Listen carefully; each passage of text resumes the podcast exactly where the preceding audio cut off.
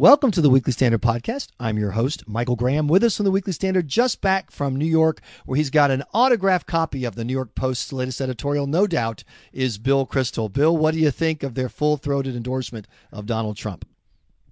I was depressed by it. I've always liked the New York Post, um, uh, but I suppose it shows that even good people can go bad, and the enthusiasm of the moment. I guess they, he's a fellow New Yorker, and they've dealt with him over the years, but there's no serious argument in there about as to why he should be president of the United States. I've got to say. Uh, in fact, if you read it, there's a lot of he could be a good candidate one day, maybe, but right now he's not very good. Yeah, I mean, it, it is odd, and in fact, they criticize him on several rather important substantive issues. Don't cite a single thing I don't really believe that he's done or said that they really admire. They they say he's a successful businessman. Uh, they, but they think he's, you know, hit a chord. You hear that from a lot of people. He's tapped into something. He's mobilizing a lot of voters. Uh, you know, none of that. All those things, I guess, are real or semi-real, uh, not trivial, but they're not a reason to have someone become president of the United States. Uh, and it's also fascinating that one day someone will put together the front page stories the Post has run about Trump in the past regarding his peccadillos and extramarital activity, and then their endorsement of him for president to follow up with that. But it's not just um, uh, Donald Trump, Bill. I mean, it's not just the New York Post. New Fox poll out shows that Donald Trump is edging towards 50% of the GOP vote nationally. Right, and he's getting other establishment types who are sort of uh, beginning to yield to him. There's also, I'd say, a rebellion against him, though, against the inevitability. So you have sort of thing, two things going on at once. I think uh, the opposition to Trump is hardening, and the support for Trump is hardening.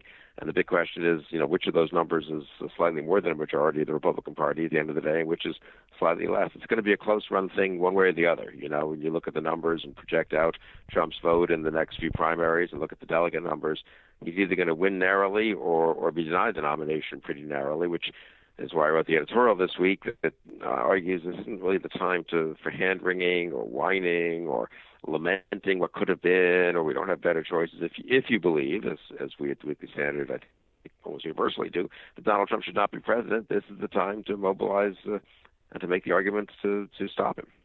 Uh, and uh, it's interesting. You talk about the the ways the past people are finding towards Trump, one of them being simply just surrender, where we're just stuck with him. And other people telling themselves, as the New York Post did, Bill, you know, it could turn out okay. He, you know, he's not a dumb guy. Uh, he has a certain appeal. Uh, why is that? Why do you reject that argument, that trend in the GOP? I mean, A would of course justify almost anyone becoming president who's you know not not an absolute idiot. Of course, people could turn out okay. Plenty of people could turn out okay. but on the things where he's where he's really staked out a position. I mean, he's got a, a over the top Im, Im, position on immigration. And I say this as a hardliner on immigration. It was against the Gang of Eight but he's got a you know just a ridiculous view that he doesn't even really defend about deportation and and so forth. On foreign policy, which for me is very important, he's talked about uh, Bush lying us into war in Iraq, cutting the defense budget further because there's all that waste, um, and then uh, most strikingly, his incredible sympathy for Putin, which I think is very revealing. I mean, he is he likes authoritarians around the world. Now, would, a, would the next president have to figure out how to work occasionally with someone like Putin? Sure, that's what being president's all about. But shouldn't you have a preference for liberal democracies? And finally, what is Republicanism? What is the Republican Party? What has conservatism been about so much in the last 10, 15, 20 years? The Constitution. I was just talking with someone today about the late uh, Antonin Scalia and how pleased we were that George Mason Law School has been named after him. And I'm actually have to MC a dinner of the Ethics and Public Policy uh, Center Tuesday night, and he was going to, uh, I think, perhaps be there. And so I'm going to mention the fact uh, that he was very close to this particular think tank. Anyway, we all love Scalia and what he stands for, and other justices and other legal scholars. Trump couldn't care less about the Constitution, limited government, self government, the rule of law. For him, it's all a matter of deals. I mean, that's really antithetical to a pretty deep, I would say, strain of the conservative vision, and, and really a strain that goes, incidentally, through different parts of conservatism. There are libertarians, there are traditionalists, there are free market people, but all of them really share the sense that one of the worst things about the modern administrative state, the modern welfare state, is the corrosion of the rule of law, of limits on government, of a kind of predictability that allows citizens to go about and live their own lives. And Trump couldn't care less about any of that. So why why bet on Donald Trump? And also this notion that he would get better once he had the nomination in hand, and there was nothing that the Republican Party or anyone else could do, that he would this would moderate him somehow. I'm thinking to myself, I don't know. I I, I think once he's got the uh, all, all the cards in the deck, if he can somehow put that 1237 together and he gets it, his whole attitude is going to be, "You are now in Trump world. I'm going to do it exactly my way." Right, and I think a lot of people will tell him you're behind in the polls, which you will be. You got to get a bunch of moderate voters. Why don't you give up this conservative idea, that conservative? A lot of people like Obamacare. Trump's never been part of the fight against Obamacare. Let's just tinker with it and make it better. I mean, that that kind of stuff will happen. I agree with that. So but look, people have, have signed on. They're desperate for a victory. They were so disappointed in 08 and, and 2012 with Romney, especially. And they're disappointed, unfairly in some cases, with the Republican congressional leadership not being able to do more. And there's just a huge amount of projection and wishfulness that's going into the Trump phenomenon. And I don't blame people for it exactly. I do blame them somewhat because they should be able to overcome that, especially people who are experienced and intelligent. But uh, there's a lot of that going on, and um, it, uh, that usually does not end well. You know. Uh, and you know, we talk about uh, Trump. You know, maybe one day he'll you know grow into something that conservatives can admire. But Hillary Clinton's been around a long time. She's run for president once before, fully all the way through the primary.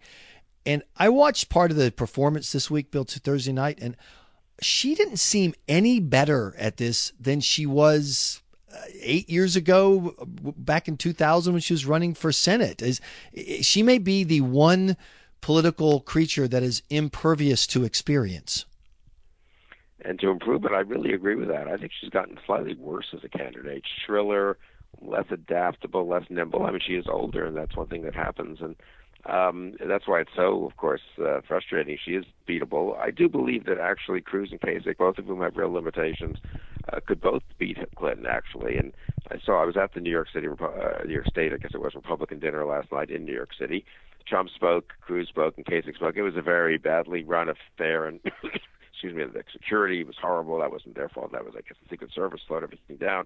So poor Ted Cruz had to speak literally. It was like a 10, 10 after 10 p.m. with people finally getting a d- dinner to eat and a right. lot of other people, you know, heading home to be, you know, to believe their babysitters or, to, you know, uh, they had, you know, cars sure. set up or whatever, you know, to go back to the suburbs. I mean, catch certain trains. It was really insane. So it wasn't the best environment for him, but he did a competent job. I, I, I think there are things I think Cruz could do to improve as a campaigner and as a candidate and to reach out to more voters. But I, I watching him, I thought to myself, you know, I, I'd be okay with him, and I think he would do. He's a good debater, and I, think Hillary Clinton would be very nervous standing up there on the stage for 90 minutes with Ted Cruz debating the substance of uh, Hillary Clinton and Barack Obama's foreign policy, debating constitutional matters, debating Obamacare.